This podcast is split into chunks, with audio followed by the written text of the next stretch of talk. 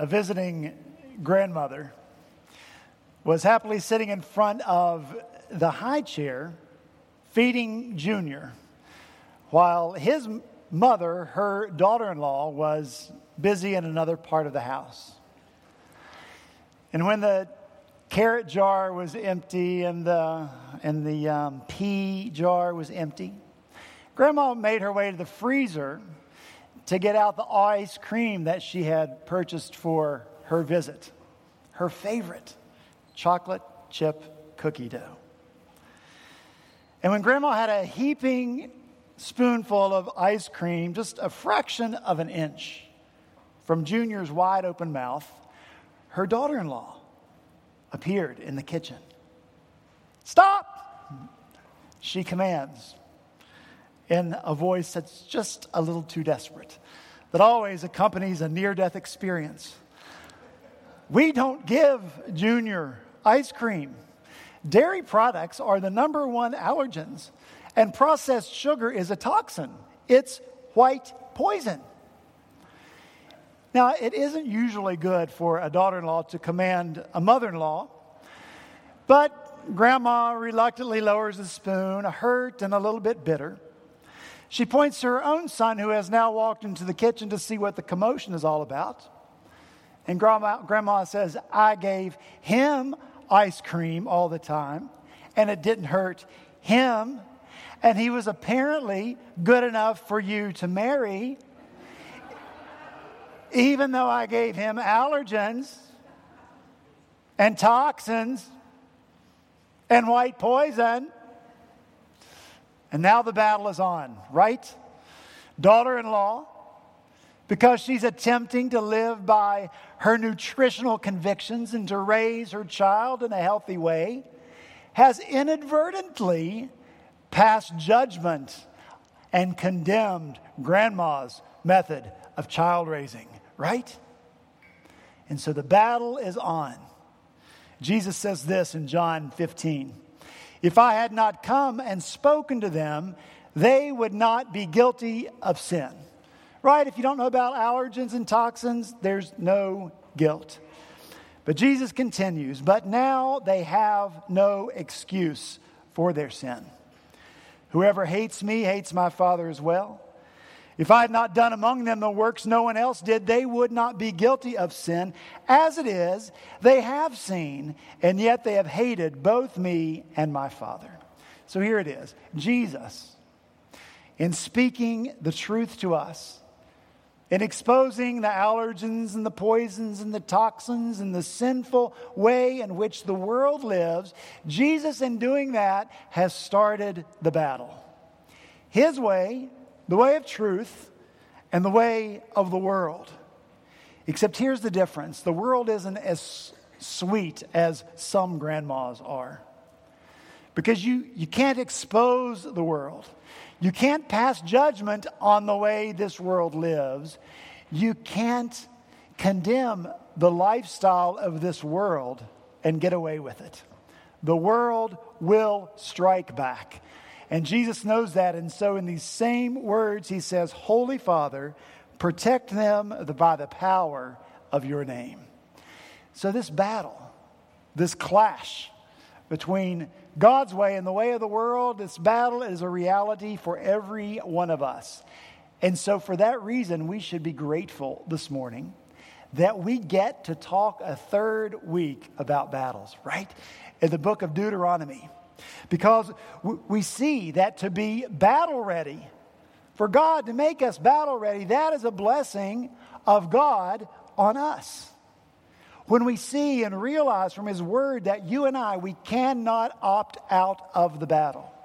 We cannot opt out of the battle. So, we must look to God to make us strong in the midst of the battle. And that's what we're going to see this morning, and I hope be encouraged by as we turn once again to Deuteronomy chapter 33. So if you have your Bibles with you, please open them to Deuteronomy chapter 33. If you don't have a Bible, there should be one in the pew there in front of you. And when you found your place, let's stand together and hear read the word of the living God.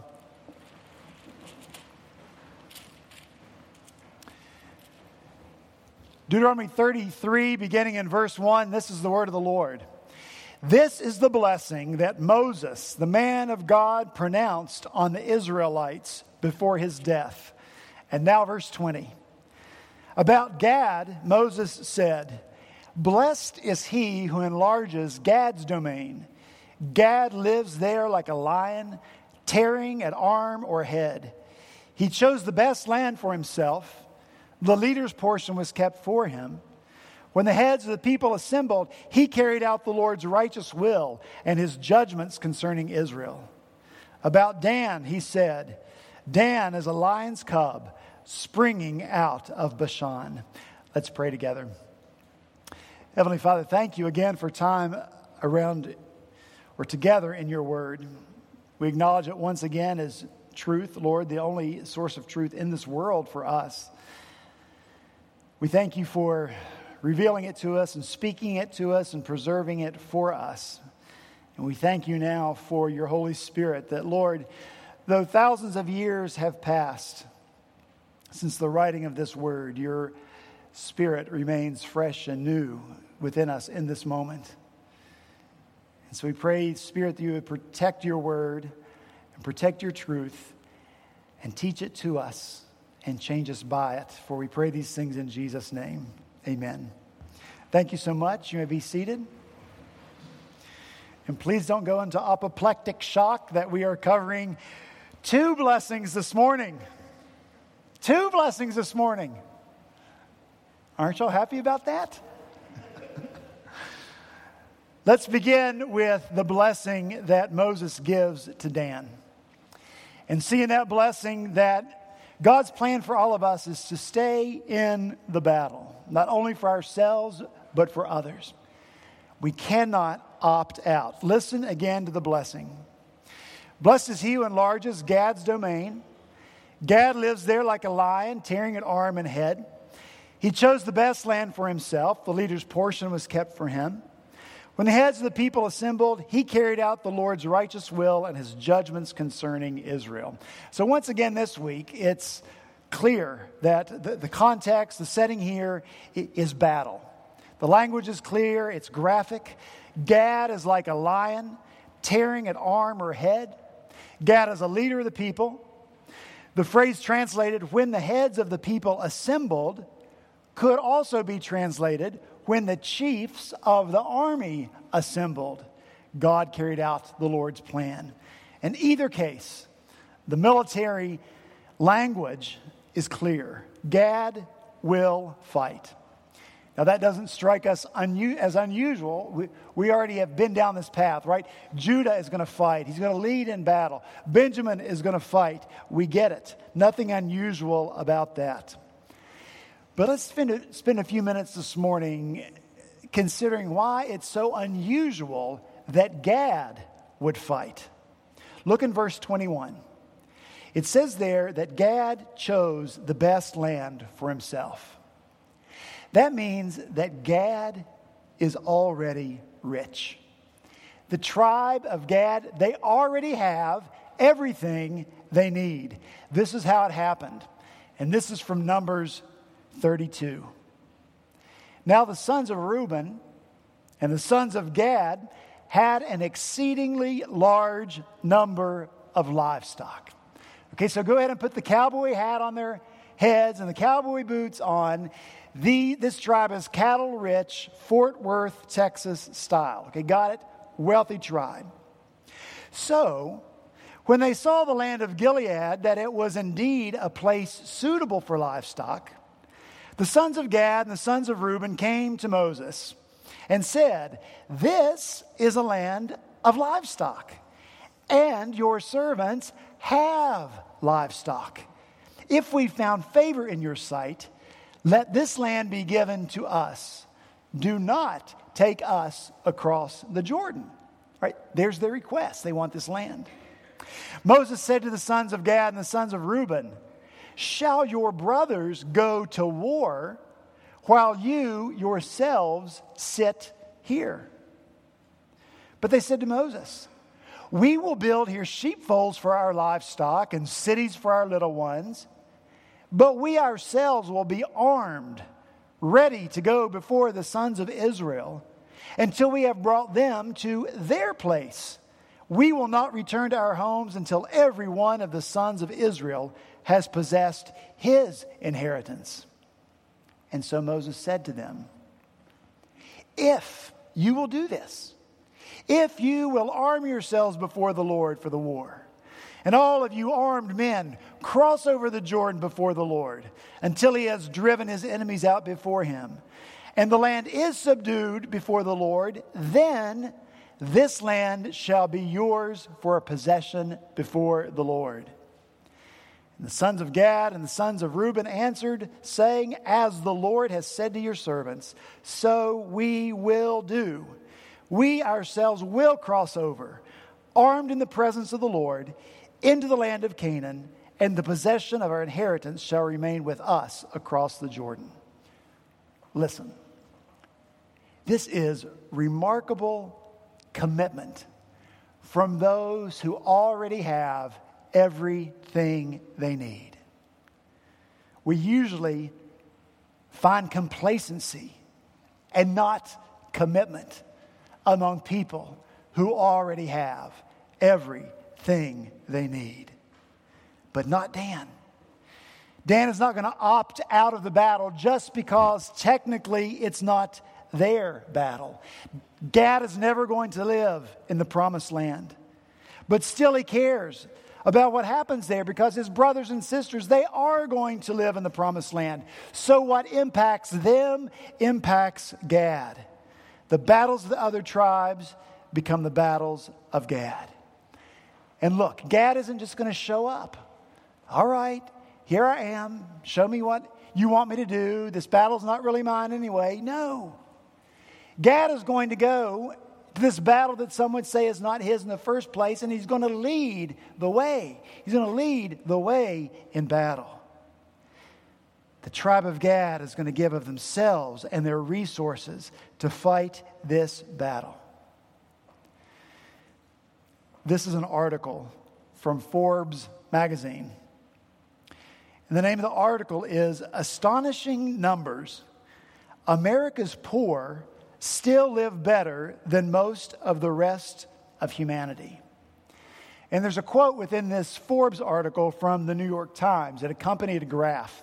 And this is what it said Notice how the entire line for the United States resides in the top portion of the graph. Now, you can't see that graph, so never mind. That's because the entire country is relatively rich. In fact, America's bottom income group is still richer than most of the world. That is, the typical person in the bottom 5% of the American income distribution is still richer than 68% of the world's inhabitants. It's amazing, isn't it? The article continued. It is true that there is more inequality in the U.S., but this isn't because the poor are poorer, it's because the rich are richer. Now, please don't hear me say that I believe that there is no need in our country or that there is not extreme inequity in our country that is neither right nor godly. Don't hear me saying that the poor among us here in the U.S. should just be happy because, hey, you're poor, but you're better off than the rest of the world. No. Addressing as a church the very real inequity that exists in our city and our country, that's a vital discussion. Addressing the issues of the heart that allow people to keep multiple billions of dollars for themselves and ignore the great need around them, that's a vital discussion to have as well. But we also need to acknowledge that because of the, the goodness of the Lord to us as a nation, we are Gad. We already have what we need. So, our commitment as believers in Christ must be like the commitment made by Gad. So that we say to our brothers and sisters around the world, Your battle is our battle. We will commit ourselves We will commit ourselves and our resources to your battles. This blessing that God pronounces on Gad, that Moses pronounces on him, will not allow us to be passive observers. So let's fast forward to the end of the book of Joshua, the book that recounts how God's people took possession of the promised land, and see what happened. Joshua 22. Then Joshua summoned the Reubenites and the Gadites and the half tribe of Manasseh, and he said to them, You have kept all that Moses, the servant of the Lord, commanded you. And you have listened to my voice and all that I commanded you.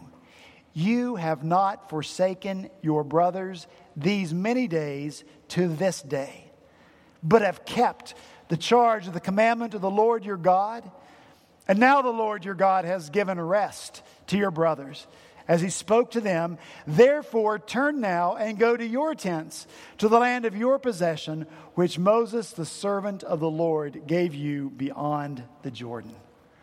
See, Gad did not opt out. He didn't just agree to Moses' terms to get what he wanted. Yeah, yeah, sure, sure, Moses, whatever you say. Yeah, yeah, we'll do it. Just go ahead and give us the land, right? Yeah, yeah, yeah, I know, I know the credit card carries 24% interest, but I want what I want, so okay. No.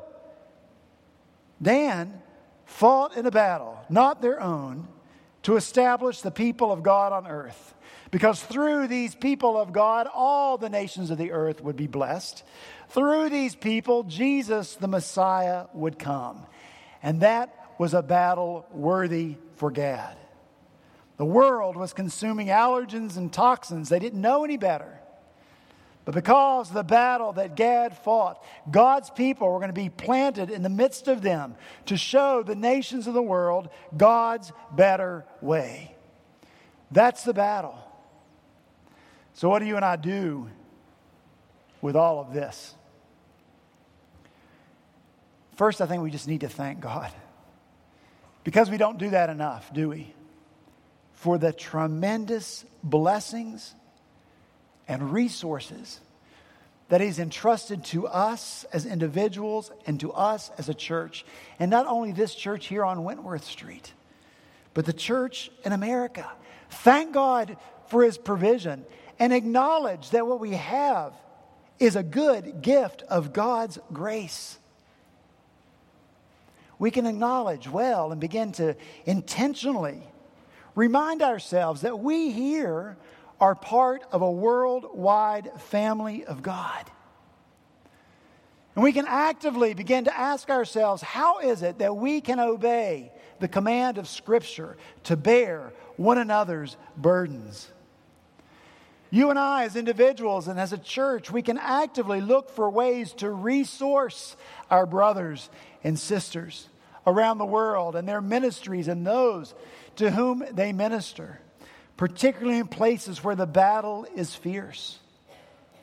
The church in America, we can stop being like silos. Churches operate in and unto themselves as if they are the only ones that existed in the world, as if they are building their own kingdom all alone. And that's within a denomination that agrees on everything. We have the same theological confessions. We all agree, and yet we're silos. We stay away from one another. We can acknowledge where the true battle is. Too often we battle other Christians because of nuances of theology. And I believe that this is a great diversion and a great deception of the enemy to get us to fight one another and to make us feel as if this is the true battle, to cause us to feel justified in thinking that this battle, fighting other Christians, is reason for living and a calling for our life. Think of the amount of time and energy and resources it takes for a church to teach a series on why every other denomination is wrong. I've seen many of those in my lifetime, many, many of them. Think of the resources that goes into that. Even the great John Calvin was not free from this deception. There was a man in his life named Jerome Bolsec who was arrested and imprisoned for challenging Calvin during a lecture. And then he was banished from the city. And Calvin wrote privately about the matter, saying that he wished Bolsec were rotting in a ditch. Please imagine, rotting in a ditch. There was another man in Calvin's day named Herman. And Herman, for a time, was an Anabaptist. And Calvin wrote Herman has, if I'm not mistaken, in good faith returned to the fellowship of the church. He has confessed that outside the church there is no salvation and that the true church is with us. Therefore, it was defection when he belonged to a sect separated from it. Woo! Yay, Calvin! Victory won. Herman is now reformed and he's no longer an Anabaptist. Now, bear in mind that Anabaptists differed from Reformed in things like Anabaptists believed that church attendance should be voluntary and not compulsory. Anabaptists think, believe things like baptism was for believers and not for infants. Okay, so you got it. We're not talking about Satan worshipers. Woo! Herman's reformed, Herman's reformed, Herman's reformed. Sorry. it's certainly good to attempt to find biblical truth on these matters. I'm not saying that that is not important. What I'm saying is that it's not good to view this as the battle of our lives. Famous church historian from the 19th century, Philip Schaff, he writes this The divisions of Christendom will finally be overruled for a deeper and richer harmony of which Christ is the keynote. Won't that be great? In Him and by Him, all problems of theology and history will be solved. In the best case, a human creed is only an approximate and relatively correct expression of revealed truth. Here's the thing let's wake up to the real battle so that we can fight it together here and support brothers and sisters who find themselves fighting fiercer battles around the world. Listen to what Scripture says 1 Peter 5. Be alert and of sober mind. Your enemy, the devil, prowls around like a lion looking for someone to devour. Resist him, standing firm in the faith because you know that the family of believers throughout the world is undergoing the same kind of suffering. Satan is prowling around, and Christians are fighting each other. We read this dialogue in Job chapter 1. The Lord said to Satan, From where have you come? And Satan answered the Lord and said, From going to and fro on the earth and from walking up and down on it. Here's the real battle Satan roaming, seeking, looking for someone to devour. He then is the enemy. Trust me in this. Trust me in this. The Southern Baptist, who believes in free will, but who is also resting alone in Christ for their salvation, is going to be standing beside, maybe a few steps behind, I'm just saying. The Presbyterian, who believes in predestination but is also resting in Christ alone for their salvation. Together, they will be in the presence of God. We are not each other's enemy. We're the family that God has called together to advance the gospel and to stand against the godlessness and the evils that sin produces in this world. We tell the world, stop ingesting the allergens and the toxins of this world. Here is the good news of Jesus Christ. Here's a better way. Here's the only way. When we say that, the world is going to fight back. Because they're going to feel that we have judged them and condemned them, and sometimes their words are going to be violent. And that's what we sometimes experience here in this country. And sometimes their actions are going to be violent like our brothers and sisters in the Middle East, have suffered and are suffering at the hands of ISIS, right?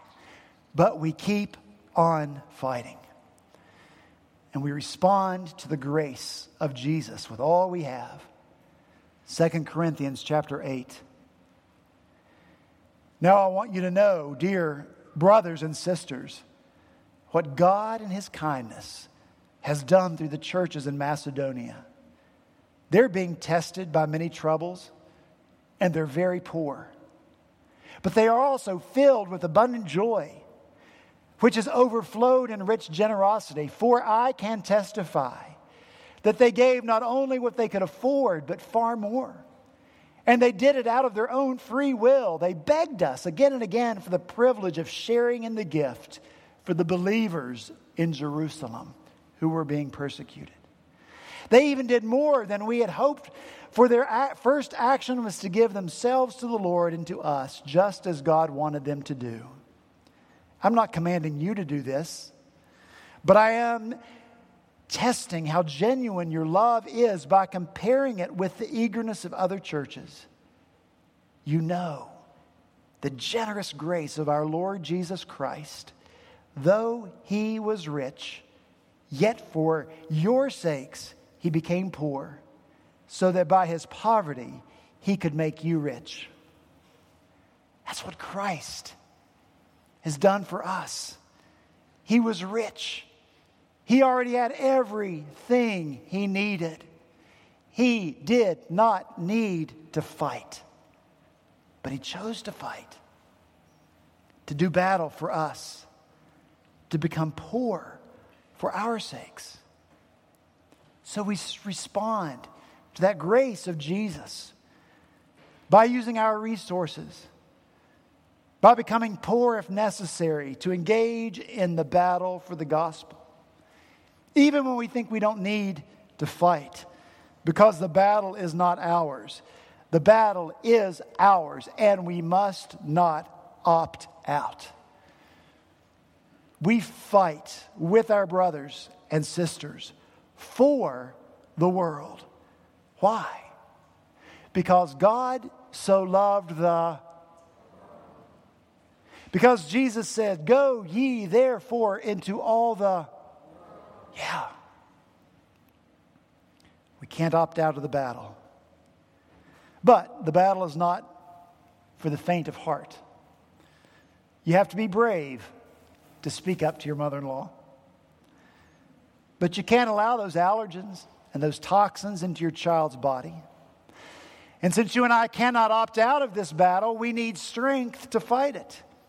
So we come now to the blessing given to Dan. A much shorter blessing, so relax. Look in verse 22.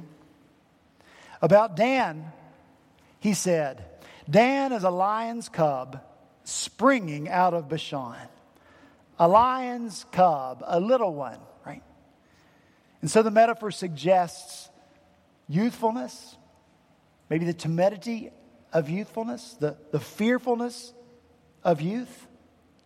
But remember that the cub becomes the lion.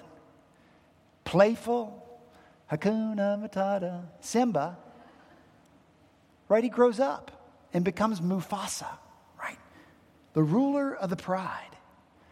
And so the power of the full grown lion is latent in the timid, fearful cub. Now, with this in mind, can you guess from which tribe Samson, the strongest man in the Bible, descends? You guessed it. Dan. He's from the tribe of Dan. This cub Samson, the man who took hold of the doors of the city gate, together with the two posts, and tore them loose, bar and all. He lifted them to his shoulders and carried them to the top of the hill that faces Hebron. Carson, you try that. Go ahead. The power of the full grown lion is latent in the cute cub. And so it is for Gideon. When God called Gideon to fight as a judge for Israel, and the Lord turned to Gideon and said, Go in this might of yours and save Israel from the hand of Midian. Do not I send you? And Gideon said to the Lord, Please, Lord, how can I save Israel? Behold, my clan is the weakest, and I am the least in my father's house. And the Lord said to him, But I will be with you. See, when we are weak, when we are timid, when we are fearful, God is with us, and God is strong, so we fight. So it was for Jeremiah when God called him to fight as a prophet of Israel. Jeremiah says, Ah, Lord God, behold, I do not know how to speak, for I am only a youth. But the Lord said to me, Do not say, I am only a youth. For to all to whom I send you, you shall go, and whatever I command you, you shall speak. Do not be afraid of them, for I am with you to deliver you, declares the Lord. Right? When we are weak, when we are timid, when we are fearful, God is with us and God is strong so we can fight. And so it was for the Apostle Peter on the day of Pentecost. He began that day hiding, locked away in a room with the other disciples because they were afraid of the Jews. But when the power of the Spirit of God came upon them, the fear was gone. And Peter left that room of fear and he stood before thousands and thousands of people and he lifted up his voice and addressed them Men of Judah and all who dwell in Jerusalem, let this be known to you and give ear to my words. And Peter preached the gospel. When we are weak, when we are timid, when we are fearful, God is with us and God is strong so we can fight. And so it was for Timothy. When he was called to preach, Paul writes to him, Let no one despise your youth, but set the believers an example in speech, in conduct, in love, in faith, in purity. When we are weak, when we are timid, when we are fearful, God is strong and God is with us so we can fight. And so, if all those stories don't get our attention and all the others, there is a song that we can sing. And this is Isaiah 40. Have you not known? Have you not heard? The Lord is the everlasting God, the creator of the ends of the earth. He does not faint or grow weary. His understanding is unsearchable. He gives power to the faint, and to him who has no might, he increases strength. Even youths shall faint and be weary, and young men shall fall exhausted. But they that wait upon the Lord shall renew their strength. They shall mount up with wings like eagles. They shall run and not be weary. They shall walk and not faint. So, guess what? We don't need to look for a way to opt out. Because even if we think we can't do it, even if we think we are weak, we know the Lord is with us and the Lord is strong. And we have each other. We are all in this together. Do you realize that? We are all in this together. We are a family on mission together. And while all of us live in this world, it's time to fight with our lives and the way we live them, and with the words and the gospel we proclaim and the truth of God's way in a world of allergens and toxins and poison. But we live that way. We speak that way, knowing that the battle is there, but we must fight for ourselves and for others as well. We must use our resources to support others who are fighting. We don't use our weakness or weariness as an excuse because we know we have the power of the Lord. We don't use timidity as an excuse. I'm not equipped. You are equipped. You are equipped. You have the Spirit of God and you have the truth of the Word of God. You're equipped. Use them. You are a warrior of the Lord. You are a warrior of the Lord, and so am I. And we fight as those who fought before us fought, as Dan fought, until we rest with them in the presence of the Lord. And that's the good news, right? Rest is coming for us. But rest is for not here and now, rest is for a time to come. The world needs us to fight for them. The world needs us to fight for their lives. The allergens and the toxins and the poisons will kill them, but Jesus will give them life. Let's fight to tell them so. Let's pray.